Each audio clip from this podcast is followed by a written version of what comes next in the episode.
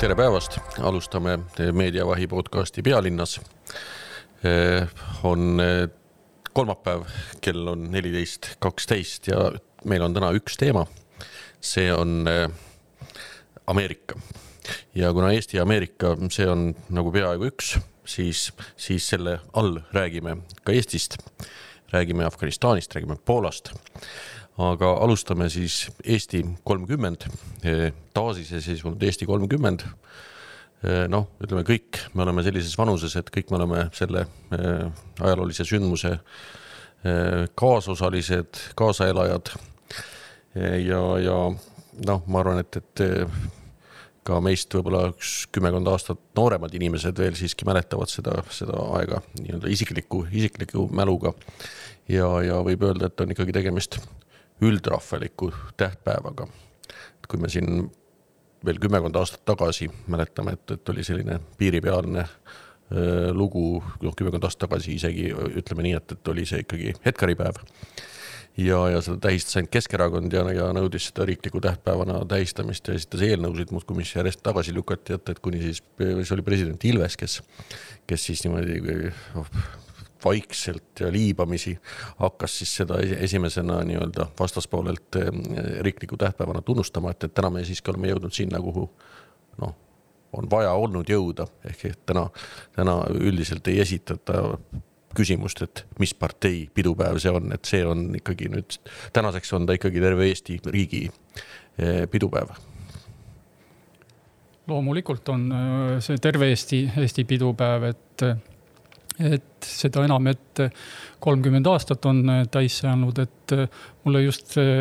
meenus, kui, kui Allan mainis siin ka Afganistani või sellega seotud, et kui, kui keeruline olukord oli meil näiteks suvel tuhat üheksasada üheksakümmend üks, et meil olid ju lehvimas sinimustvalged lipud, ülemnõukogu oli vastu võtnud mitu suveräänsusdeklaratsiooni ja, ja, Eesti, Eesti ajaloole viitavat otsust, aga samal ajal näiteks Matrossovi nimelise polgu sõdurid otsisid mööda Eestit taga, taga neid, kes hiilisid mööda Nõukogude armee poisse, kes hiilisid mööda Nõukogude armee sõjaväekohustusest või siis olid juba, kes, kes Eestis baseerunud poisid olid, olid sealt jalga lasknud. nii et, et selline paradoksaalne olukord, et, et mis ka praegu ütleme tulipunktis oleva Afganistaniga mõeldub, kuidas Taliban ajab, ajab noori, noori mööda ja natukene demokraatlikumalt mõtlevaid äh, inimesi mööda Kabuli ja mööda Afganistani äh, taga pärast oma, oma võimuletulekut, nii et, äh, et sellist segadust oli ka kolmkümmend aastat tagasi ja seda, seda rõõmsam on, on praegu nagu näha, et, et me oleme olnud ikka, ikka, ikka väga kindlalt jalule saanud ja, ja, ja noh, siin ütleme kogu selle aja jooksul liitumised Euroopa Liidu ja, ja NATO-ga on, on ütleme meie, meie tugevust nii julgeoleku kui demokraatia positsioonil ikka väga tugevdanud, et me saame, saame vabalt rõõmuga seda, ütleme, terve põlvkonna sündmust tähistada tõesti, siin vist ei, keegi ei hakka vaidlema, et see on terve, terve rahvapidu, et ma mäletan küll, et see pilt, mis oli üheksakümmend üks, siis ma töötasin Tehnikaülikooli laboris, mis asus siin lähedal, noh, praegu on see äh, kultuuri, kultuuri katel ja siis oli soojuselektrijaam ja viiendalt korruselt oli näha küll, kui vaatad ringi, siis olid nii, nii Eesti lipud kui Nõukogude Liidu lipud, ma ei tea, siin võib-olla palju meie kuulajad ehk ei mäletagi, kuidas see Nõukogude lipp nagu välja nägi. Ja siis see paistis igal pool ja see, see seis oli, no võib-olla mitte nii nagu Afganistanis, aga üsna selline ja murettekitav, noh, pehmelt rääkides no mm, te ikka viite teema kohe Afganistani peale, et, et, et noh, seal siiski on üks suur erinevus ikkagi, et noh, seal võib palju paralleele tuua, et, et segadus ja mitu võimuorganit paralleelselt ja, ja erinevate riikide väed. või noh, ütleme siis oli ühe riigi väed Nõukogude Liidu omad, aga noh, ütleme mitte Eesti Vabariigi omad. aga, aga nüüd üks põhimõtteline erinevus oli Eesti ja Afganistani vahel ja tegelikult ma ütleksin, et Eesti ja kõikide teiste iseseisvus saavutanud riikide vahel. ma isegi ütleks mitte ainult üheksakümne esimesel aastal, vaid see on ikkagi maailma ajaloost ikkagi täiesti unikaalne ja, ja, ja, ja, ja peaaegu et ainulaadne. noh, kindlasti mõne, mõne näite leiab, et kõik see protsess toimus tegelikult ilma inimohvriteta, ilma noh, ütleme olulise vägivallata kui me praegu Afganistaniga noh, vaatame, et, et noh, ikkagi eh, kuigi praegu on suhteliselt rahulik. aga, aga, aga, aga, aga, aga ohvritest tuleb teateid iga päev nii, nii, nii seespool eh, Kabuli lennuvälja aeda kui väljaspool seda. et, et eh, seda Eestis ei olnud ja see on nüüd nagu võib-olla selle iseseisvuse saavutamise kolmekümne aasta taguse sündmuse võib-olla üks selline noh, asi, mis meid kohe suurelt eristab kõikidest teistest, teistest liiduvabariikidest, aga üleüldse ütleme iseseisvaks saanud rahvastest. no ja, ja ma oletan igal juhul, et selline selline hea lahendus ikka tegi selle meie elu tunduvalt noh, nii-öelda lihtsamaks, et selle uue riigi ülesehitamine, et ta möödus nii, nii, nii rahulikult, ei tekkinud nagu mingi lisalõhet meie ühiskonnas, et ma oletan, et mm, tollel ajal võib-olla venelaste ja eestlaste vahel olid mingid erinevad arusaamad, kuidas peab arenema Eesti riik, aga näiteks kui oleks tõesti toimunud veel mingi selline verine mm, sündmus, no teeks, see teeks selle üles, ülesehitamise kindlasti tunduvalt keerulisemaks noh no., siin teooriaid on ju erinevaid, noh, on, on nüüd kaasaegseid teoreetikuid tekkinud. ma ei tea isegi, kas on positiivne või, või kelle jaoks, kuidas näide, et Ukraina, et, et, et rahvuse tekke eeldus põhialus on tegelikult just nimelt vereohver. ja, ja ka, ka Eestis, ega siis see teooria ei olnud mitte võõras, täiesti, täiesti noh, need olid ütleme siis haritud kontoriinimesed ja, ja, ja õpetatud mehed no,. kes, kes, kes, kes, seda, kes seda rääkisid ja, ja, ja, ja, ja tundsid veel, veel noh, ütleme viimasel võib-olla aastakümnel me, me enam ei kuule seda, aga ütleme siis esimesel ja teisel iseseisvusele järgnenud aastakümnel, see oli täitsa, täitsa sageli veel esines see tees, et, et ai, aga et ikka küll oleks ikka, et noh, ühesõnaga me oleksime olnud paremad paremini mobiliseeritud ja palju tugevamad, et, et noh, ma ikka ütlen, et, et see on täpselt eh, vastupidi, et, et see ütleme, vereohvritega on vabadust saavutanud paljud, ütleks, et kõik teised. et meie oleme saanud selle ilma ja, ja see on see, mille üle meil on põhjust olla uhke ja rahul no loomulikult, et selline omapärane näide võib-olla, et tõesti sellise äh, rahva loomisel ei pea eelnema mingi selline verine sõda, mis tõesti kuidagi ühtlustab meid kõike, et on ka teisi võimalusi, vähemalt tänapäeval. No ja, ja teisest küljest see, ega see protsess ei olnud, ütleme, selline ühe nädala ega isegi ühe aasta pikkune protsess, et see oli ikka neli aastat, ütleme kaheksakümne seitsmendast aastast, kui, kui hakkas hakkas see äh, protsess, äh, taasiseseisvumise äh, protsess pihta, siis sinna vahele jäi ikka, väga, väga, väga palju ka sündmusi ja aastaid ja et, et no ütleme ka niimoodi, et et äh, kuna me riigid on väiksed, ma mõtlen siin Balti riike kõik koos, et, et siis äh, tuleb ikka märkida ära ka, ka Lätis ja, ja Leedus oli neid äh, vereohvreid, ütleme Leedus just see Medininkai äh, piiri no,, kus, kus ikka suurvõim Nõukogude Liit püüdis näidata, kes on ikka peremees, eriti kui sa siin oma piire kehtestad või siis ka Äh, Riias äh, Omoni rünnakud, et, et oli ka vereohvreid ja, ja oli, oli ka mõningat, ütleme Eestis, kui piirivalvurid said, said peksa, et tõsi küll, ei olnud sellist massihukkamist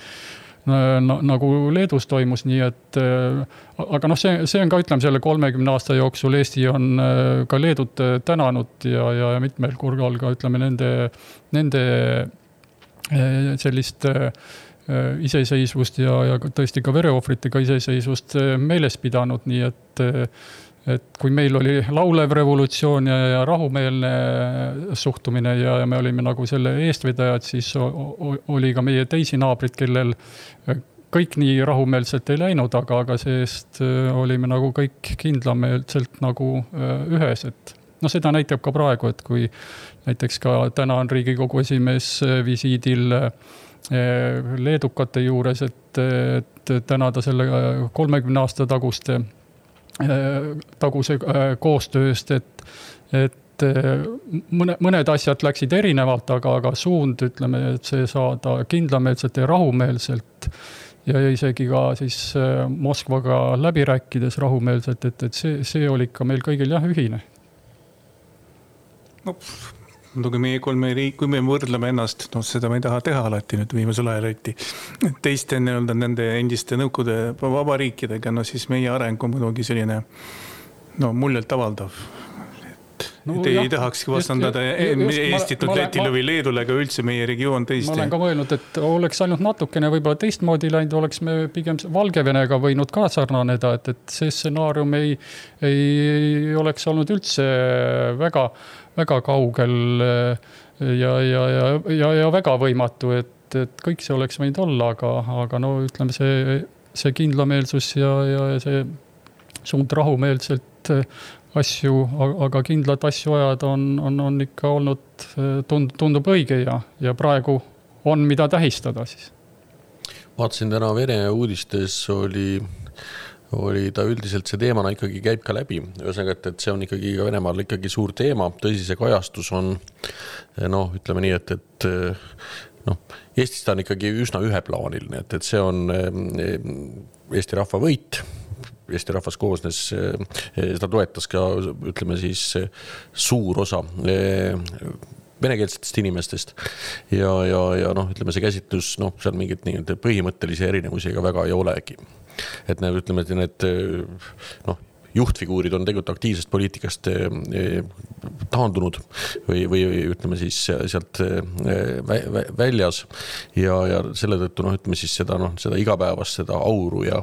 ja, ja hõõrumist ja, ja vaenu, mis seal muidugi oli ju kogu selles protsessis, ega see täna vaatame, siis see tundub selline muinasaeg, eepiline, noh, kõik olid sõbrad. et, et noh, loomulikult oli see ju noh terav poliitiline võitlus, mis seal käis. aga ütleme, see on nüüd tänaseks meil juba, juba, me oleme sellest välja kasvanud ja seda ei ole ja on jäänud tõesti selline üldrahvalik püha, et siis Venemaal see nii ei ole. et, et ma vaatan, et ka Vene noh, ütleme veel kord, meedia on ikkagi selline riigimeedia aga, aga ja selles mõttes respekt, et, et noh, seda ikkagi noh see küsimus on vastuoluline ja see jääb vastuoluliseks ja, ja, ja see on ka rahva hulgas ei ole selge, et noh, et kas, kas noh, seal küsimust, kas Nõukogude Liit oleks saanud jätkuda oluliselt pikemalt, noh, sellele pigem hakkab, on hakanud, ma saan aru, tekkima konsensus, et sellisel kujul Nõukogude Liit oli läbi igal juhul. Pool aastat varem, aasta-paar hiljem, noh, ei ole suurt vahet, et, et sellega, sellega, et see on nagu tegelikult ju suur murrang, ega siin pikka aega ju ikkagi oli see ettekujutus, et, et, et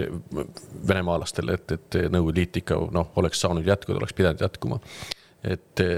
ja noh, nüüd on ja ikkagi need toona siis vastaspoolel olnud pooled ikkagi noh, ütleme seal ma arvan, et Venemaa on sellest konsensusest palju kaugemal kui meie. no võib-olla küll, et nagu kaasaegsest Venemaast on nagu väga raske rääkida. eriti üritada leida seal mingit konsensust, ega ta jah, see, see pilt on muidugi väga, väga, väga kirju, aga no ilmselt jah, siiamaani nendel on see valus teema, sellepärast no ma õnneks, me pole sellest, nendest päevast nagu unustanud, ega me oma mingist arengust, noh, ta polnud alati positiivne, no liikumisest oleme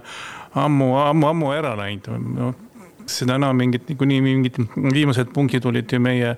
Euroopa Liidu ja NATO liikmelisuses, nii et sellele võiks nagu mingil määral kriipsu alla tõmmata, et ülejäänud oli, mul oli mingi muu, on ka mingi muu elu, mingid muud väljakutsed, eriti tänapäeval ma ei räägi nüüd jälle sellest koroonaviirusest, vaid, vaid ka see digipöörast ja rohipöörast. nii et see on, see, mis oli möödunud, ongi möödunud, ta ongi meie jaoks selline ilus, ilus ajalugu. ajalugu väga tõeliselt selle happy end'iga ju aga ei ole arenev ja iseseisev riik, aga no Vene. noh, ütleme see aja, aja, ajastu ei ole veel läbi. nendel Või... ei ole läbi ja vot no. see üleminekuaeg nii-öelda. et selles jah, Venemaal endal on mingi veel mingi, mingi areng kestab, ma nüüd, jälle ma ei hakka nüüd praegu rääkima, on ta siis positiivne või negatiivne, no meelde kindlasti ta ei meeldi, palju venelastele ei meeldi, noh või tähendab, eeldaks, et, et meie suhted oleksid teistsugused, aga, aga tundub jah, et kuna see jutt ei ole seal läbi räägitud lõpuni, see tähendab tõesti, et, et, et noh, et see, see riik ei ole kuidagi paika loksunud nii-öelda kuidagimoodi. ja, jah, et kui, kui pärast jah, et Augusti Butši ja Jeltsini ajal oli, olid, ütleme, see erakorraline komitee, kes selle Augusti Butši Venemaal korraldas, oli, olid kindlasti kurjategijad ja, ja, ja tagurlased, siis, siis praegu pigem selline üld, üldsuhtumine on nendesse riigipöörda, pöörajatesse, et, et selline pigem neutraalne või, või, või kuidagi ka muutunud selliseks ajalooliseks, et, et nad, nad olid omal ajal, aga, aga, aga väga neid ei, ei vihata kui selliseid noh, ütleme tõelisi,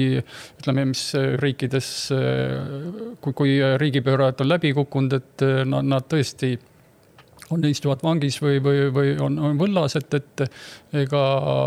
Nõukogude Liidu järglasel või Venemaal seda, seda eriti ei toimunud, nii et, et ja, ja ilm, ilmselt ei ole ka äh, siis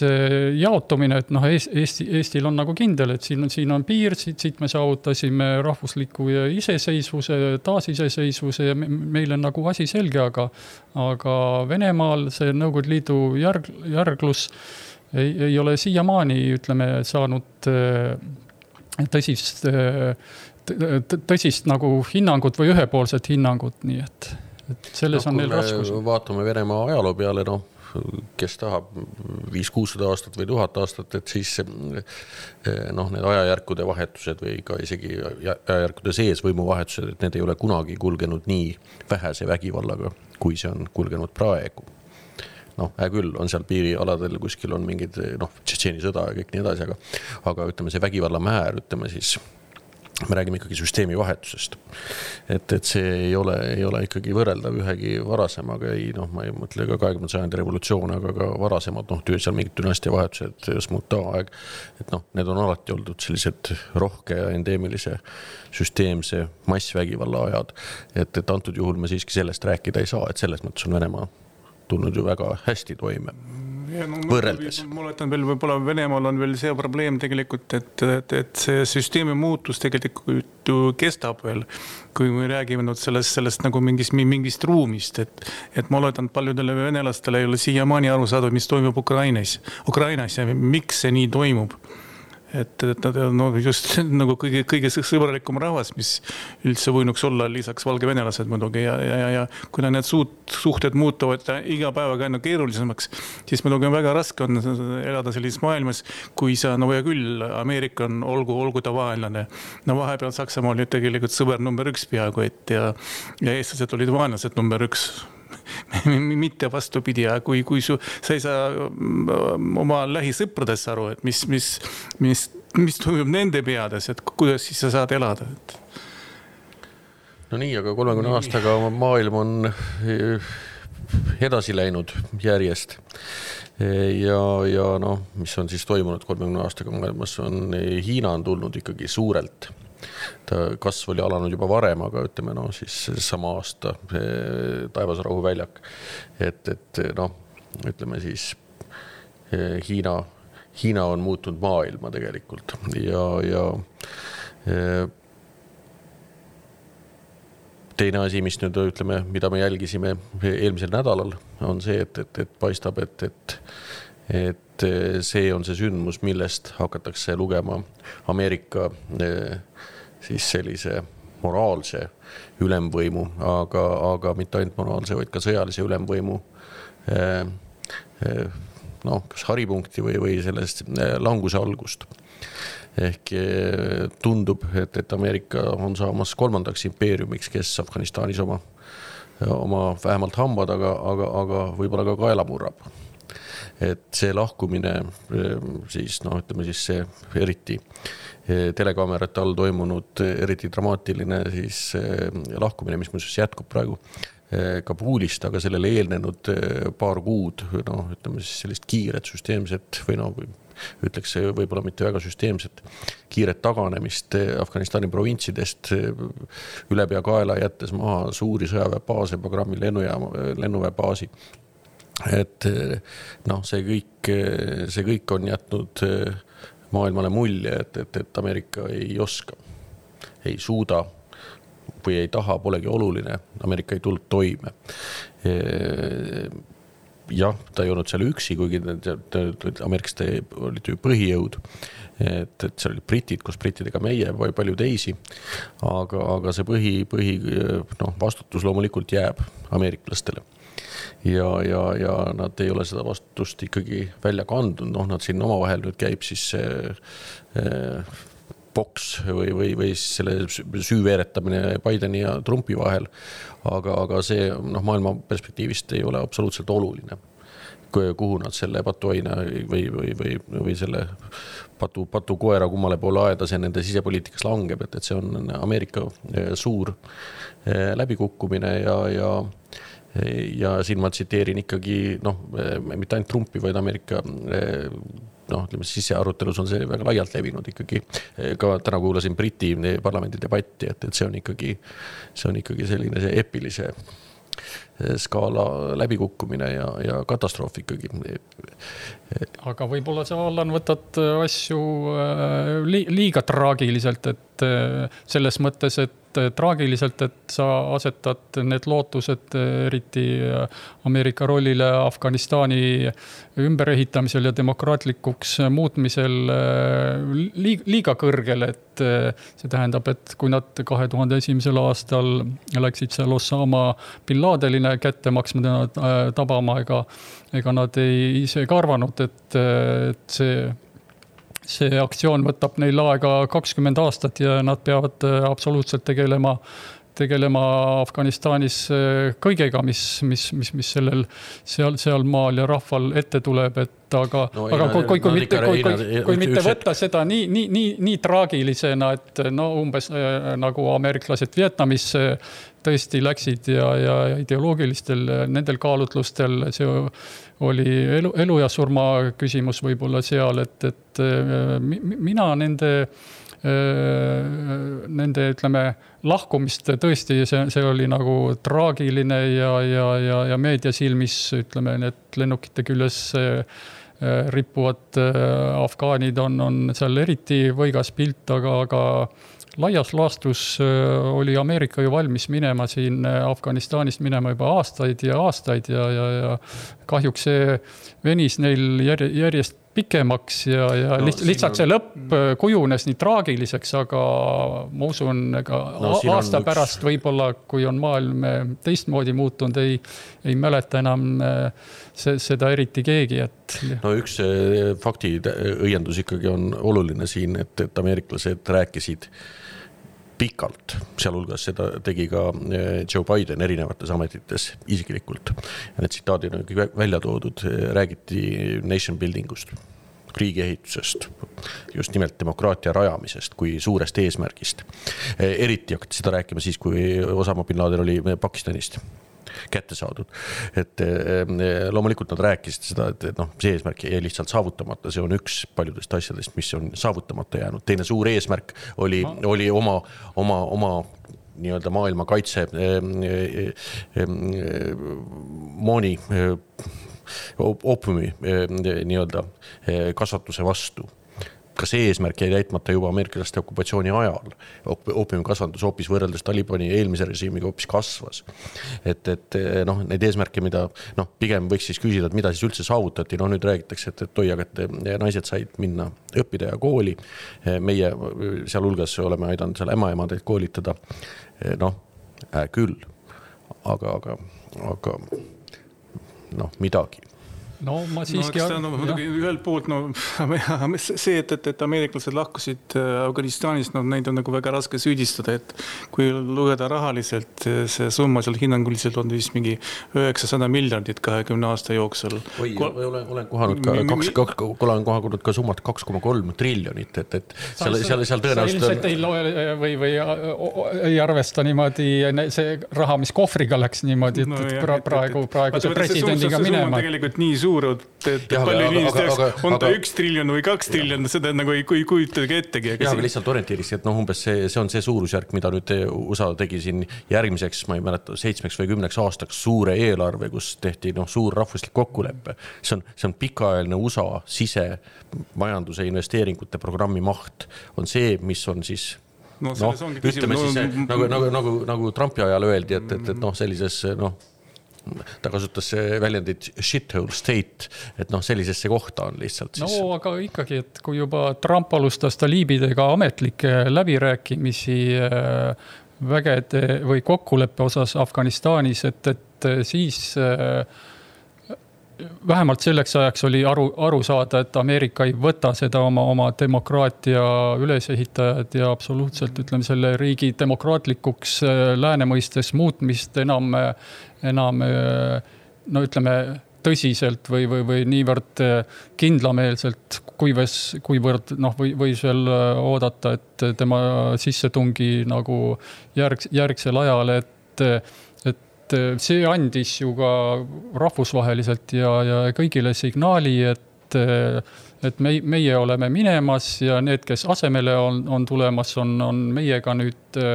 on Taliban, et kas siis võt-, võtke, võtke või jätke no, see. kui me räägime profidest, nendel oli piisav see signaal, aga no ütleme sellele maailmale, kes nüüd nägi, kuidas, kuidas see lahkumine noh, no nimetame lahkumiseks, põgenemine toimus ta võtab seda, seda natuke teistmoodi, seda enam, et me nägime ühelt poolt pildist äh, seda, kuidas tegelikult on, on reaalsus ja teiselt poolt me kuulsime seda üle ookeani, kuivõrd äh, ei, midagi pole katki, et kõik on okei okay,, võtame selle kontrolli alla veel, see ei tähenda nüüd, et kindlasti Taliban on varsti Kabulis no on ta varsti ja on ta nüüd Kabulis ja kui me vaatame nüüd võib-olla isegi, okei okay,, me, meie ja võib-olla siin saame kuidagi ratsionaalsemalt seda asja nagu vaadelda, aga teisele poolele maailmale see on selge Ameerika kaotus. see tähendab seda, et maailm on nüüd teine ja kui mitte terves maailmas, siis mingis ühes suures maailma osas on teised valitsejad ja kes nad on noh no, no, Alani lemmikteooria jah, me Hiinast. mis nüüd sai nagu hea praktikaks. aga see natukene meenutab eh, see kommunikatsiooni läbikukkumine, noh, mis noh, lõpuks võimendab seda kõike. Eh, meenutab ju, mäletate eh, sellist ühte Saddami, Saddam Husseini, Iraagi valitsuse pressiesindajat, kes noh, Saddam enam ennast nagu ei näidanud ja ei, kaamerat ei ilmunud, aga see pressiesindaja ikka tuli niimoodi veel noh, enam-vähem veel mõni tund enne Bagdadi langemist ikkagi tuli, tuli teadetega, et, et noh, me loe, kohe lööme need, need Ameerika koerad puruks ja, ja noh, ja, ja, ja noh, see tegi, see tegi nagu pööraselt eh, nalja kõikidele. aga, aga noh, sisuliselt on ju Ameerika praegu täpselt samas olukorras, et, et veel, veel, veel, veel päev varem öeldi, et ei, ei, kõik on, kõik on korras. aga Allan, mis puudutab PR-i, et, et kas, kas oled märganud vahet äh, Talibani vahel, äh, mis, mis tuli äh, üheksakümne kuuendal aastal Kabulis võimule ja Talibani vahel, mis on nüüd võimule tulnud, et ja, ja vähemalt üks asi, mida siis ameeriklased on neile õpetanud, et, et nende pressiesindaja, neil, neil on võetud oma pressiesindaja, see isegi naeratab ja teine tõsine sõnum, mis ma näen, et, et kui siin ISIS ja, ja, ja vana Taliban tulid ükskõik mis Afganistani piirkonnas, kas on need pustud või tadžikid, et kuskil võimule või, või midagi rüüstasid, olid neil automaadid alati üleval ja, ja, ja täristasid õhku näitamaks, et, et see on nüüd meie ala ja, ja, ja Allahi palvel. aga nüüd on neil automaadid alla lastud Nad, no nad, nendest automaatidest. see, see on äh, tõsine märk, et, et kui, kui midagi muud ei ole õpetanud või ameeriklased, on nad vähemalt seda, et, et kaamerate ees ja, ja avalikkuse. Talibani valitsus veetis üsna mitu aastat asemele... Kataris, et midagi nad seal ära õppisid, kuidas, kuidas nii-öelda käituda televisiooni ees. et see ja, ja tähtsam ei ole jah, et, et kas nad praegu naeratavad või mitte, et, et muidugi, mis, mis neist edasi saab, et äh, eriti naiste, laste olukorda, mis puudutab ja et, et siin, siin võib seda küll arvata, et Taliban äh, palju selles osas muutunud ei ole, et kuigi nad võivad vahel naeratavat nägu teha ja, ja automaadid ja lihtsalt puusal rippuda, et, et no kui sa nendest automaatidest äh, juba tähelepanu juhid, et, et, et siis sellel pildi peal presidendi lossis, kuhu nad siis jõudsid Kabuli, et, et seal pildi peal on üks-kaks Kalašnikovi automaati mida ka meie oleme oma sõjaväesõduri aastatel tarvitanud, aga, aga, aga enamus relvi on, on sellise värske moodsa moega Ameerika käsirelvad. ja, ja nüüd on siis küsimus, et tegelikult, et, et kust need relvad siis siin neile niimoodi kätte said. kätte said nad eh, loomulikult eh, ameeriklaste mahajäetud relvaladudest. nüüd on siis küsimus, et kas ameeriklased ei suutnud siis tõesti ette näha, et need relvad ma ei räägi veel lisaks sellele autodest ja, ja juba räägitakse helikopteritest, mis on, mis on eh, Talibani käes. kas ameeriklased ei suutnud oma siis sõjalise planeerimise, öeldakse, et poliitikud on lollid, saamatud fine, sellega on kõik nõus ja plaksutavad. kas Ameerika sõjaväelased ei suutnud siis planeerida nii palju, et, et, et vastu, vastu nende tahtmist relvastati Taliban moodsate relvadega, noh no selles või, või variant, variant A, jah, nad, jah, nad ei saanud sellest kahelda, aru. variant, variant B, et, et, et see oli ikkagi niimoodi planeeritud, noh, esimesel juhul muidugi siis tuleb öelda, et, et Nõukogude Liit, kes lahkus kaheksakümmend kaheksa Afganistanist pooleteise aasta jooksul tegelikult noh, ütleme reaalselt seal ütleme poole aasta jooksul palju suurema kontingendiga, sõjaliselt palju raskemas olukorras. Eh, noh, ka lihtsalt tehnoloogiliselt oli lihtsalt teine aeg. Eh, noh, see lahkumine oli ikkagi ülimalt korrapärane võrreldes sellega, mis on toimunud praegu, kusjuures pärast Nõukogude Liidu lahkumist, Nõukogude Liidu paika pandud, ametisse pandud eh, Natšibula valitsus kestis veel ikkagi, nagu sa ütlesid, üheksakümne kuuenda aastani. seitse, seitse-kaheksa aastat, et, et noh, antud juhul vabandage, läks, läks, läks kolm kuud, ütleme, kui põhijõud ameeriklastel ära läksid, kui, kui nende eh, valitsus on kadunud. see on juhul, kui see valitsus on neile vaenulik ja nüüd siis ma arvan, et see järgmine rahvusvaheline arutelu tegelikult eh, eh, ja see süüveeretamine hakkabki toimuma selle ümber, et kellel on Talibaniga tegelikult sidemed, kelle omad nad tegelikult on, kes sellest võidab. ja, ja, ja siin on nüüd kõikide, noh, praktiliselt kõik süüdistavad kõiki ameeriklased ütlevad, et näitavad näpuga, et näed, et Hiina välisminister kohtus ja, ja Vene asevälisminister kohtus ja. ja, ja Vene uudistest vaatan ma, et, et noh, jutt käib sellest, et, et äh, ameeriklased on toonud sisse äh, just venekeelsed islamiriigi võitlejad kümnetes tuhandetes Süüriast ära ja on toonud nad Afganistani, et, et neid siis sealt paisata Kesk-Aasiasse ja ka Venemaale. et, et noh, seal see, ütleme siis see see süüveeretamine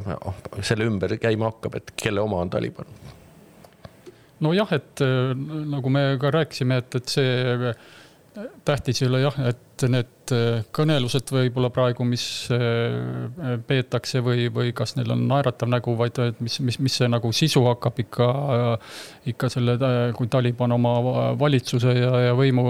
paika saab, et milline, milline see sisu hakkab olema, et kas nad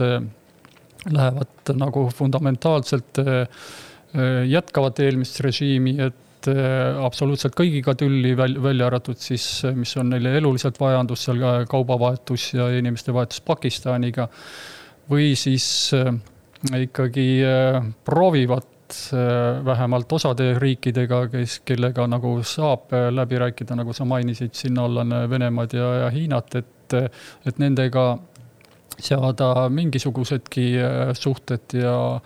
ja ka rahvusvahelised äh, kontaktid sisse, et ma arvan, et või al algul nad kindlasti äh, nii, nii jäigalt ütleme, ei, ei siseriiklikult ega, ega rahvusvaheliselt peale ei lähe, aga, aga, aga, aga sisu poolest ei, ei ole, ei ole nad ikkagi muutunud. no kuna meil on pealinna saade ka muuhulgas, siis, siis Kabuli linnapea eh, esimestes intervjuudes ütles kohe, et, et ei, et, et meie siin oleme rääkinud ja, ja, ja noh, nad on ikkagi andnud selgelt soovinud Taliban siis, et, et, et ma jätkaksin linnapea ametis. ehk noh, see ilmselt käib ka veel paljude ministeeriumide ja palju, no ütleme siis suure osa riigiaparaadi kohta, vähemalt ülemineku ajal.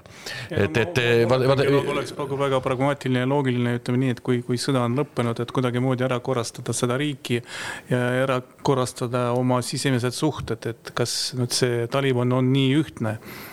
no paneme tähele, et, et, et siiamaani pressikonverentsid korra päevas üle maailma lähevad Talibani pressiesindajalt, kes on sorav rääkija, nende ÜRO esindaja eelmise valitsuse ajast, aga, aga, aga, aga Talibani juht saabus alles eile eh, Katari õhujõudude ehk siis riigi eh, lennukiga saabus, eh, kas oli Kandahari äkki.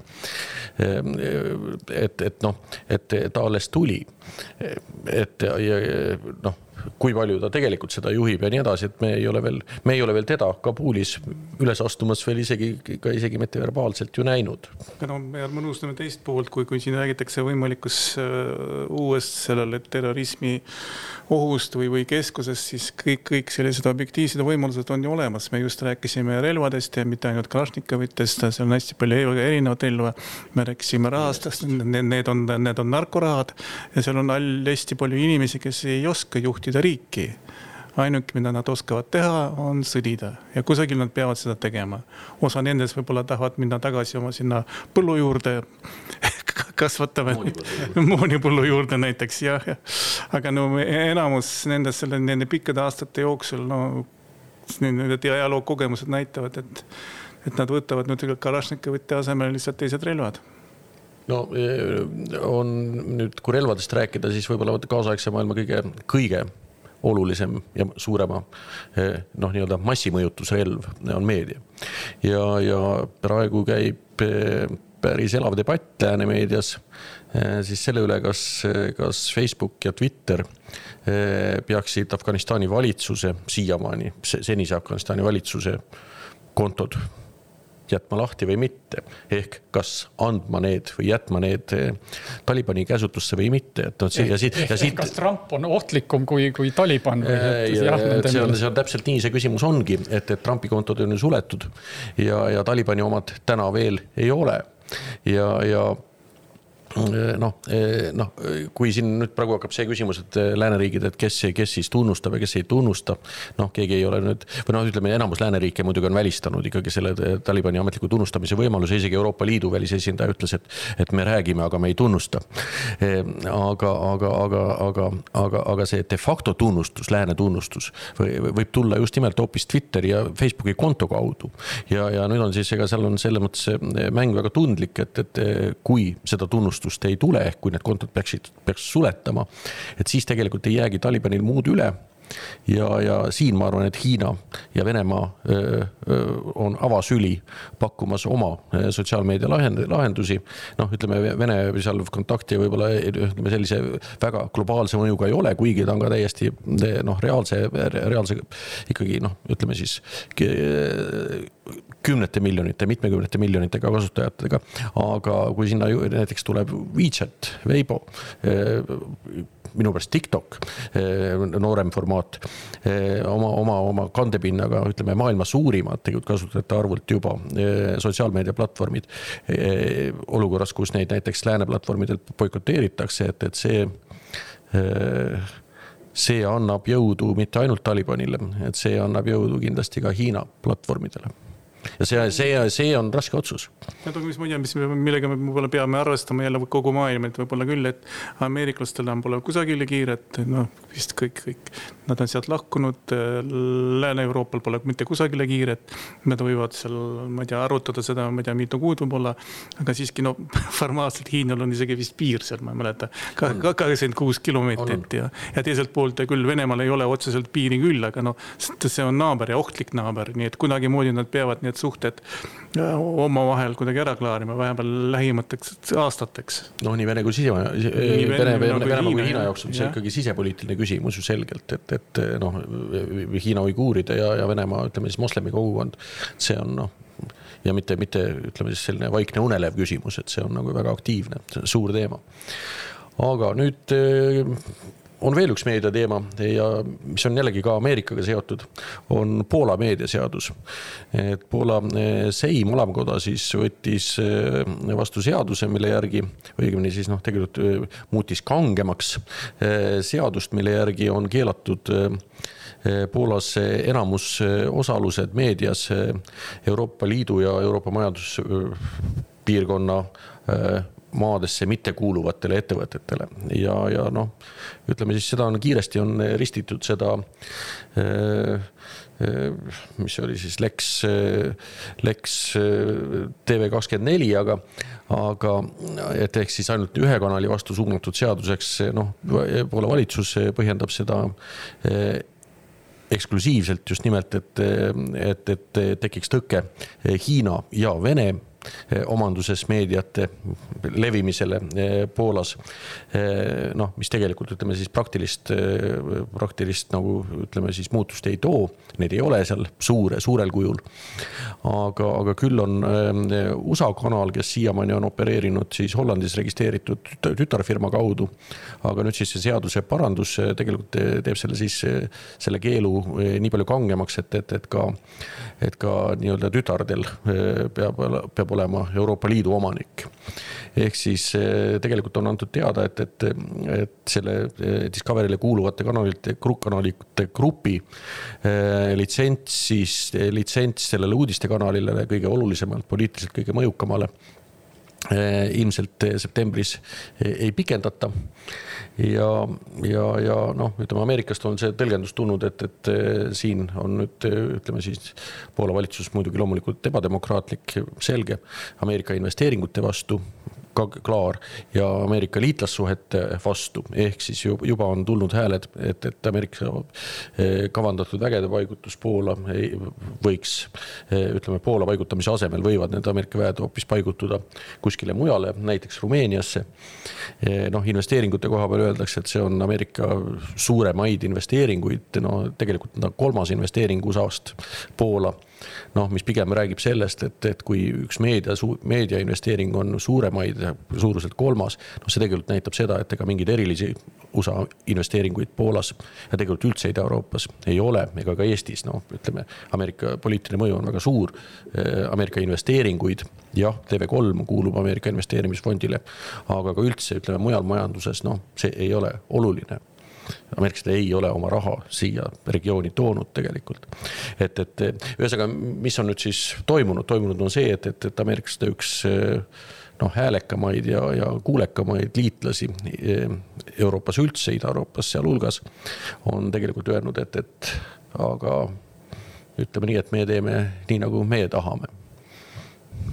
no Poola jah, et on näidanud, kuidas nüüd ütelda, oma selgroogu, et et, et nad ei ole, ei ole mitte ainult riskinud tülli minna siin Euroopa Liiduga mitme varasema seaduseparandusega, sealhulgas ka kohtureformiga, et näidata Brüsseli suunas oma, Brüsselile oma, oma suhtumist, aga, aga tõepoolest veidi ootamatult on nad on nad jah seadnud küsimuse alla ka Ameerika, Ameerika nagu need äh, investeeringud, et siin, siin võib-olla polegi tähtis, et see on meedia, meediavaldkonnas ja nagu Allan mainis, et Discovery kaudu, et aga need või tähe, ameeriklastele tähendavad need muidugi äh, ütleme, sellist laiemaid äh, sooduspinda, et kas, kas riik on, äh, soodustab, ütleme in, äh, in, nende investeeringuid, ka kas ta suhtub ka seadusandlikult soosalt, et ega, ega Ameerika välisminister Blinken ilmaasjata öelnud, et nad on sügavalt mures, ütleme selliste asjade pärast, et, et ja ja noh, ütleme oma partneritele, ühele kindlamale partnerile Euroopas väga sageli sellist asja ei ütelda, et, et nad võtavad üsna üsna, üsna, üsna tõsiselt äh, Äh, no see, seda asja. investeeringute retoorika muidugi Ameerika poolt oli, kõlas peaaegu samamoodi, võib-olla natukene toon pehmemalt sõnastatuna ka siis, kui Prantsusmaa eh, ja ka teised riigid eh, läksid Google'i maksustamisele peale. et ka siis hakkas kostma ka Ameerika riigi hääli sellest, et, et, et Ameerika investeeringuid ikka, ikka piisava lugupidamisega no, jah, aga, ei kohelda. aga ütleme, seda ei seostatud või seosta et noh, muidugi, et asjale nagu tõsisemat kaalu anda, et kindlasti ameeriklased ka oma, omalt poolt tuleb selliseid vihjeid, aga me võib-olla hakkame siis vaatama, kuhu me oma väed paigutame, et et no, selles, selles, selles, selles võib-olla see peakski olema põhiline probleem Poola jaoks, et noh, Prantsusmaa võib, võib igat asja endale lubada, eriti Prantsusmaa president. ei, ei arva kindlasti, et, et poolakad seda nagu ette ei näinud, et kui, kui nad selliseid asju ka lääne investeeringute suhtes nagu jätkavad, et, et selle, sellelt äh, pinnalt ei pru, äh, pruugi tulla nagu tõsisemalt järeldusi isegi nende no, julgeoleku vallas. see pole ju selline mingi nii, mingi selline üllatav samm Poola pealt, et, et paljud teised sammud, nagu sa märkisid no,. üllatav selles ja, mõttes, nüüd ta oli suunatud otse nagu Ameerika. on see, on see, on see, on see taust ja mille, millel poolt Poola, Poola selline kujund, mida Lääne-Euroopast vist ei ole väga kõrge kõrge. seda enam, kui me räägime. Poola, Poola ei ole selles kategoorias ju ka üksi, et, et, et noh, ütleme no, siis Poola... kõige, kõige reljeefsemalt on seal kõrval Ungari, kes viskas välja eh, Sooruse initsieeritud Kesk-Euroopa ülikooli, noh, tegelikult ameeriklaste ülikooli. et eh, noh, ja, ja, ja, ja palju muud, mida siis Ungaris on eh, tegelikult täpselt samamoodi tehtud omapäi ja kuivõrd jälle me räägime nagu Poolast või Poola riigist, ega see tundub küll, et see Poola riik on ka mingil suurel määral lõhestunud, kas just täpselt nii fifty-fifty, ega need kõik pole nüüd praeguse praeguse valitsuse toetajad, üldse mitte kõik, aga noh, nad on valitsus. kindlasti mitte, tänavad on rahvast täis ja, ja, ja ka selle meediaseaduse puhul noh, ütleme maailma ulatuses veel rääkida, siis sellesama meediaseadusega koos võeti vastu ka seadus, mis piiras eh, juutidele eh, sõja ajal eh, ära võetud vara tagastamise kriteeriume, noh, mis, millega vihastati välja muidugi Iisraeli riik ja, ja, ja kindlasti ka Ameerika juudi kogukond. et, et noh, sellest ma kujutan isegi ette, et, et sellel on päris lai sisepoliitiline kandepind. Poola ei ole, ühiskond ei ole olnud, ütleme, see juudi küsimus on tundlik ja, ja, ja seal on, ütleme siis selle juudi vastasel antisemitismil on, on see, on selgelt, selgelt kandepind olemas. küsimus pole ainult selles ühes kanalis, mis on TVN kakskümmend neli, vaid küsimus on selles, et riik kontrollib seal ligi seitsekümmend, kaheksakümmend protsenti meediast üle terve Poola, nii et küsimus nüüd tekitab paralleeli ühe teise riigiga no,, no need, mis ei ole Euroopa Liidu. kui neid samme ka koos vaadata, et siis tekib tõe, tõepoolest ka mitte ainult seal keelab või, või, või või, või käseb midagi, vaid ka laiemalt sellist demokraatia küsimust, et kas, kas asjad, asjad ikka on äh, päris nii, nii korras, nagu, nagu nad äh, proovivad näidata, et need, need asjad koos, et, et ja selles, just ka sellepärast on, on need signaalid tulnud ka üle ookeani, et või, et sellel võivad olla ka, ka muud tagajärjed ainult kui, et Poola sinna Äh, teistega arvestamata, oma partneritega arvestamata muudab seadusi, nii et. Äh, eks ta, ma oletan, see Ida-Euroopa areng siis teeb murelikuks mitte ainult ameeriklasi, vaid kogu Lääne-Euroopat või seda Vana-Euroopat, ega. sellest te ise mainisite, ega see Poola pole, pole üksinda, kes teeb selliseid nojah, aga no, mitte väga demokraatlikke samme. Ungaril pole selliseid piiriäärseid ja, ja Ameerika vägede probleemi ja sellist julgeolekuprobleemi. nii et ütleme, et eh, noh, Tšehhi, Tšehhi, Ungari ja, ja Sloveenia seal oma, oma mõningate seadustega võivad ja valitsustega nende tegevusi ei panna nii tähele, kui, kui just eh, Poola oma, kes, kes on ikkagi piiririik ja, ja, ja keda saab ikka ka meiega võrrelda. ja aga see kõik on ju selles samas kontekstis, millest me kogu saade täna oleme rääkinud, et, et, et kui Ameerika usutavus maailma julgeoleku juhtiva jõuna, sealhulgas Euroopa julgeoleku tagajana, eriti Ida-Euroopa julgeoleku garandina. et kui see usutavus on sattunud, tegelikult ma ütlen, et, et see on sattunud pärast Afganistanist lahkumist, sellisel moel lahkumist. Ehm, noh, ütleme selle veenvus on vähenenud, et, et, et siis, siis no ütleme nii, et, et siis ka need Euroopa, Ida-Euroopa sisesed arengud. Eh, noh, ütleme nii, et, et tuleb panna sellesse konteksti.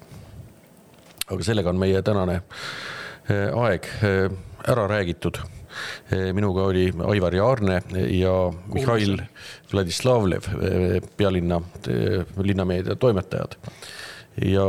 kohtume juba järgmisel nädalal. kohtumiseni. kohtumiseni